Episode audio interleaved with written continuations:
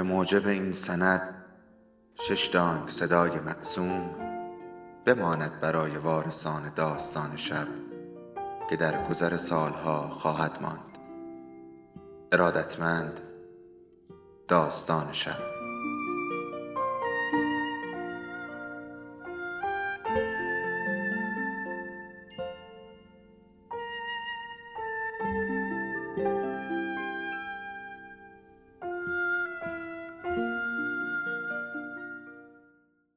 یکی بود یکی نبود.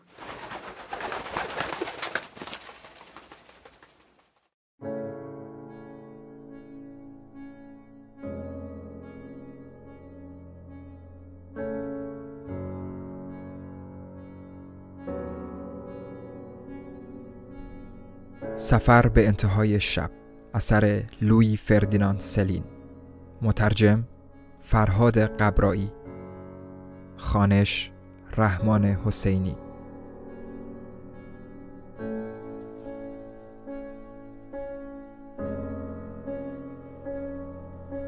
قسمت سی و هشتم.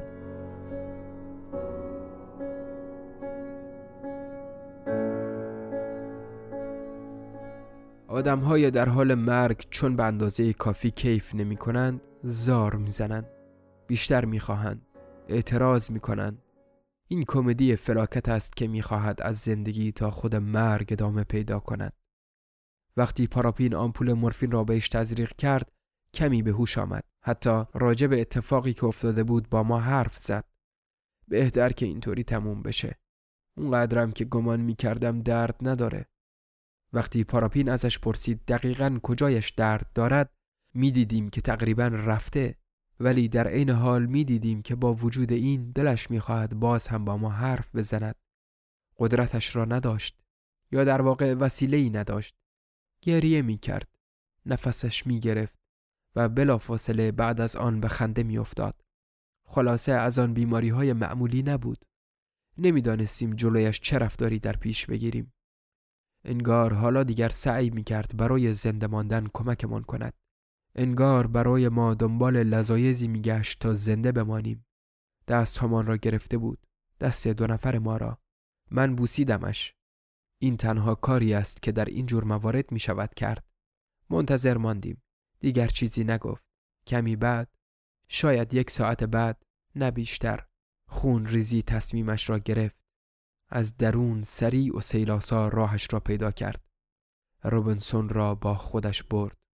قلبش اول تند تند به تپش افتاد و بعد با سرعت هرچه تمامتر قلبش داشت دنبال خونش میدوید. خسته و فرسوده ته رکهایش نشسته بود و لرزش روی نوک انگشتهایش پیدا بود. سفیدی از گردنش بالا آمد و روی تمام صورتش نشست. در حال خفگی تمام کرد. یک هو رفت. انگار که پرواز کرده بود. در حالی که با هر دو دست به ما چنگ می‌زد. بعد تقریبا بلافاصله دوباره پیش چشمهای ما برگشت. با صورت در هم کشیده آماده به دوش کشیدن جنازش ما بلند شدیم. دستهامان را از دستهایش بیرون کشیدیم. دستهایش توی هوا ماندند. خشک شده زیر نور چراغ کبود و مات. حالا دیگر روبنسون توی اتاق به غریبه میمانست. به کسی که از دیار حراسناکی آمده باشد و هیچ کس جرأت نکند با او حرف بزند. پاراپین حواسش جمع بود. یکی را فرستاده بود اداره پلیس که معموری را بفرستند. دست بر غذا گستاو آمد. همان گستاو خودمان. آن شب که شیکش بود. همین که وارد اتاق شد و صحنه را دید گفت چه مصیبتی بعد کنار تخت نشست و یک کم آه کشید و از سر میز غذای نگهبانهای تیمارستان که هنوز جمع نشده بود برای خودش مشروب ریخت و بالا انداخت. بعد گفت چون جنایتی اتفاق افتاده بهتره ببریمش اداره پلیس. بعد اضافه کرد روبنسون پسر خوبی بود. آزارش حتی به مورچه هم نمی رسید. نمی‌فهمم چرا دختر اونو کشته. بعد لیوان دیگری بالا انداخت. بهتر بود نخورد. الکل برایش بد بود. ولی از بطری خوشش می آمد. پایش در مقابل الکل سست می شد. با گستاو رفتیم بالا و از انبار برانکاردی آوردیم. حالا دیگر دیرتر از آن بود که مزاحم بقیه بشویم. تصمیم گرفتیم که خودمان جنازه را تا اداره پلیس ببریم. اداره دور بود. آن سر ناحیه. بعد از تقاطع جاده و راهن آخرین خانه ای بود که می‌دیدی. به این ترتیب راه افتادیم. پاراپین جلوی برانکار را گرفته بود و گستاو سر دیگرش را. فقط هیچ کدامشان صاف راه نمی رفتند. حتی موقع پایین آمدن از راه پله باریک تیمارستان لازم شد که صوفی کمکشان بیاید. در همین لحظه بود که دقت کردم صوفی زیاد متأثر به نظر نمی رسد. با وجود این تمام حادثه کنار گوشش اتفاق افتاده بود. یعنی آنقدر نزدیک که ممکن بود یکی از تیرهای آن زنکه دیوانه به او بخورد. ولی در موارد دیگری هم دیده بودم که صوفی برای اینکه عواطفش به کار بیفتد احتیاج به زمان دارد. نه اینکه آدم بیاتفهی باشد چون که یکو عواطفش عین سیل سرازیر می‌شد. فقط احتیاج به زمان داشت. دلم می‌خواست باز هم دنبال آنها و جنازه بروم که مطمئن بشوم واقعا کار یک سره شده. ولی به جای اینکه دنبال برانکار بروم در تمام طول راه مدام به چپ و راست می‌رفتم و بعد بالاخره وقتی از مدرسه بزرگ کنار تقاطع راهن و جاده رد شدیم زدم به کوره راهی که از وسط پرچین ها سرازیر می شود و بعد با شیب تندی به رود سن می رسد.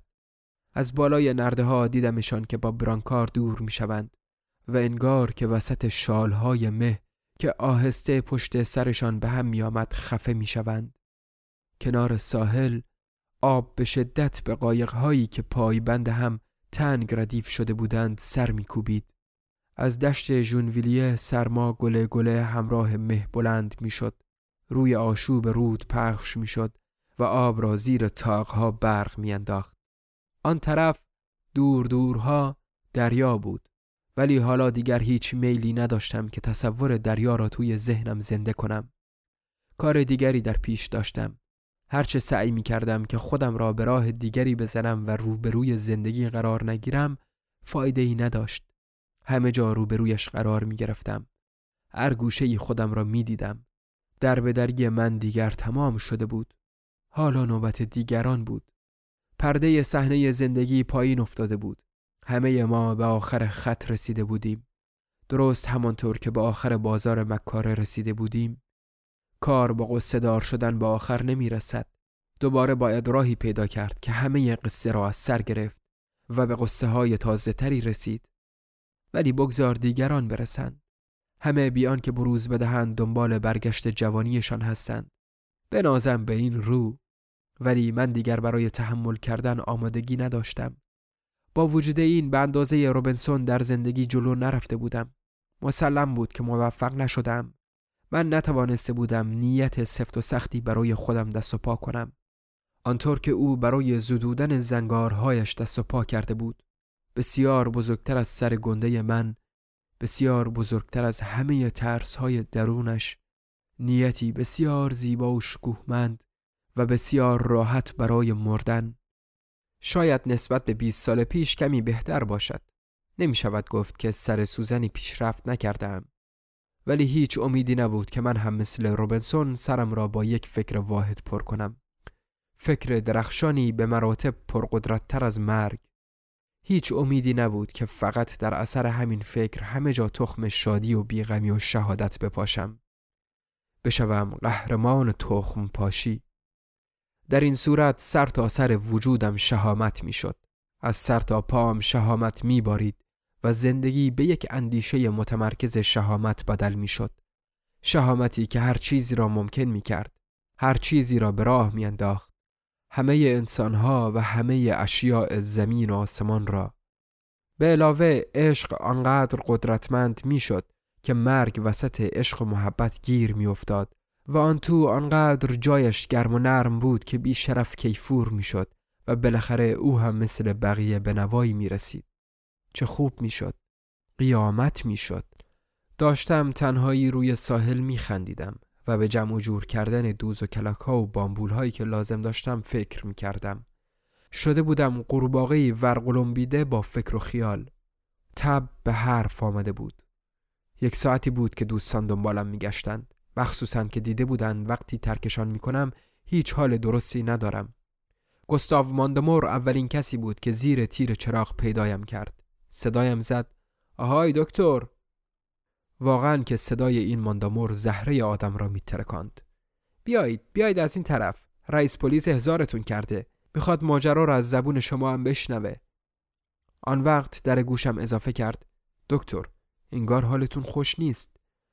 با من آمد. حتی زیر بازویم را گرفت. گستاو دوستم داشت. من هرگز به خاطر مشروب خوردنش سرزنشش نمی کردم آدم چیز فهمی بودم. در حالی که پاراپین با او رفتار خشونت آمیزی داشت مدام سر همین مشروب خجالت زدهش می کرد گستاو حاضر بود برای من هر کاری بکند. حتی تحسینم می کرد همه اینها را خودش می گفت نمی‌دانست چرا. من هم نمی‌دانستم ولی تحسینم می کرد تنها کسی که تحسینم می کرد گستاو بود. یکی دو خیابان را با هم پشت سر گذاشتیم تا اینکه چراغ ایستگاه را دیدم.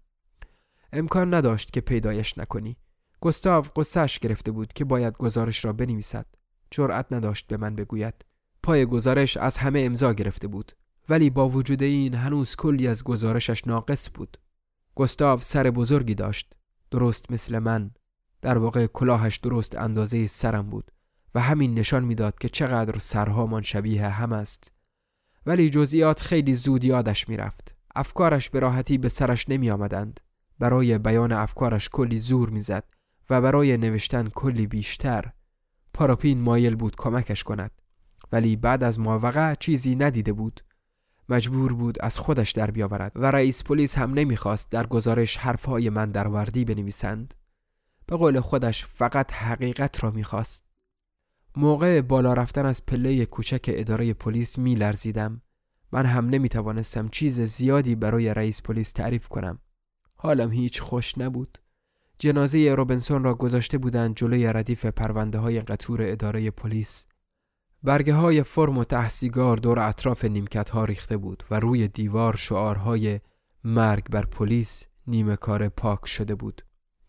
وقتی رسیدم منشی از من پرسید راهتون رو گم کردید دکتر دوستانه پرسیده بود همه آن آنقدر خسته بودیم که تقریبا پرت و پلا می گفتیم بالاخره سر زمان و مسیر گلوله ها به توافق رسیدیم. یکی از گلوله ها توی ستون فقرات گیر کرده بود. پیدایش نکردند. با دفن دفن شد دنبال بقیه گشتیم. بقیه توی تاکسی فرو رفته بودند. هفت تیر پرقدرتی بود. صوفی هم به ما ملحق شد. رفته بود بارانی مرا بیاورد. مرا میبوسید و به خودش میچسباند. انگار که من هم ممکن بود بمیرم یا پرواز کنم. سعی می‌کردم حالیش کنم و مدام می‌گفتم ولی من خیال رفتن ندارم. من ترکت نمی کنم صوفی. ولی خیالش راحت نمی‌شد. اطراف برانکار با منشی رئیس که به قول خودش جنایت و غیر جنایت و فاجعه فراوان دیده بود شروع کردیم به گپ زدن. می‌خواست همه تجربه هایش را یک جا برای ما نقل کند. از ترس اینکه مبادا دلخورش کنیم جرأت رفتن نداشتیم. راستش این آدم زیادی خوب بود. خوشش می آمد که برای یک بار هم که شده به جای لاتهای آسمان جل با آدمهای با معلوماتی مثل ما هم کلام بشود. بنابراین ما هم برای اینکه مچل نشود توی ادارهش معطل شدیم. پاراپین بارانی نداشت. چشمهای گستاو از شنیدن حرفهای ما آلبلو گیلاس میچید.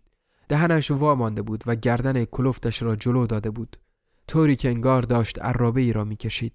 سالها بود که این همه کلمه از دهن پاراپین نشنیده بودم.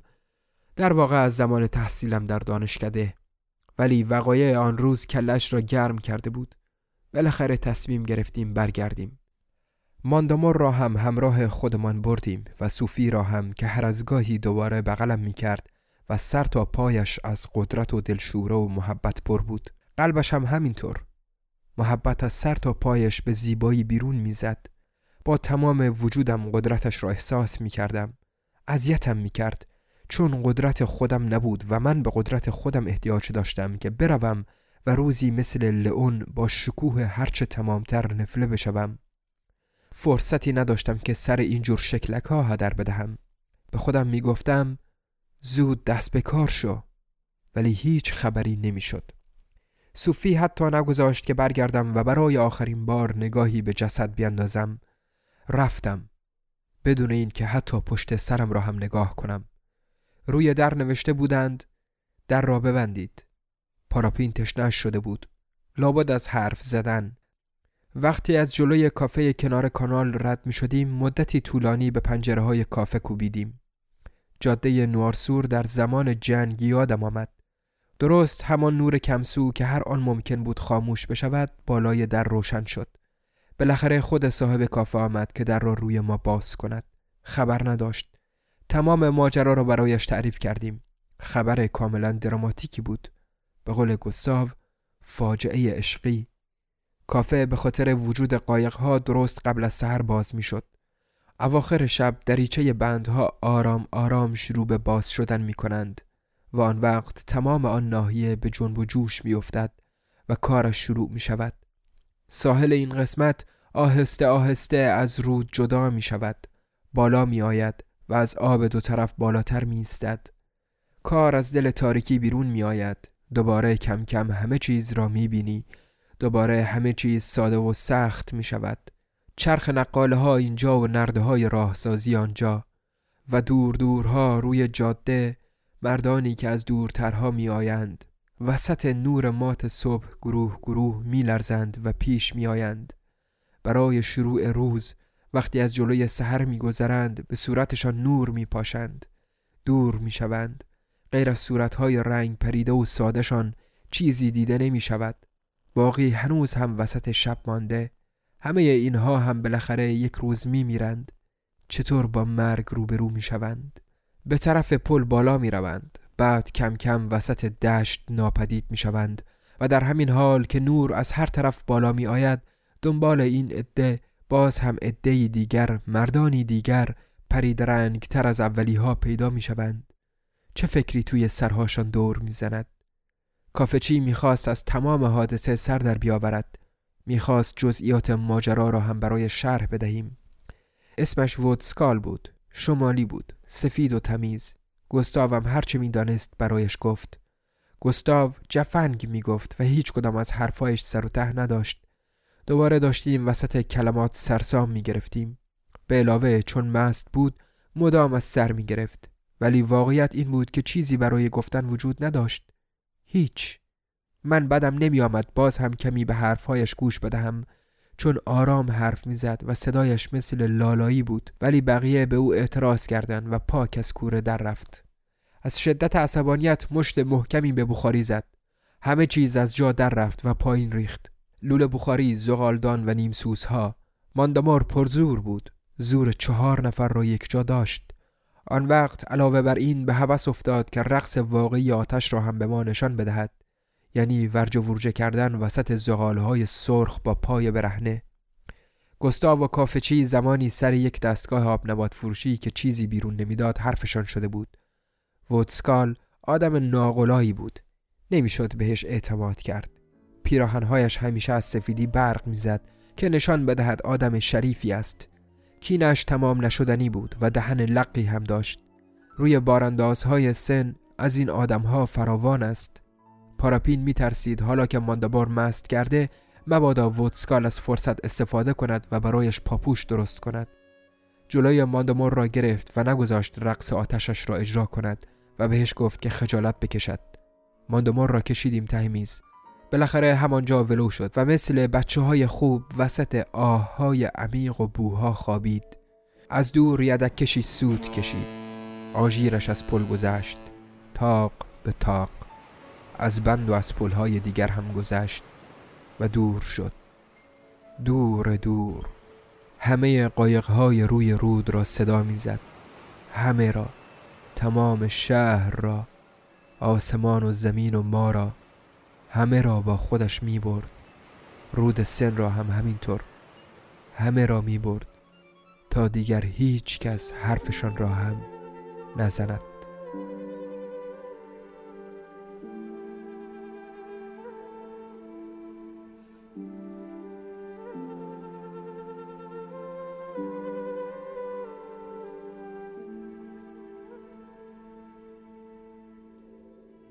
داستان شب بهانه است.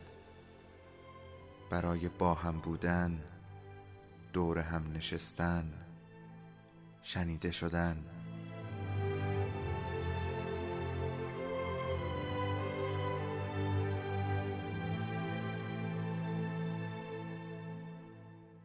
صدای افسانه ها رو میشنوین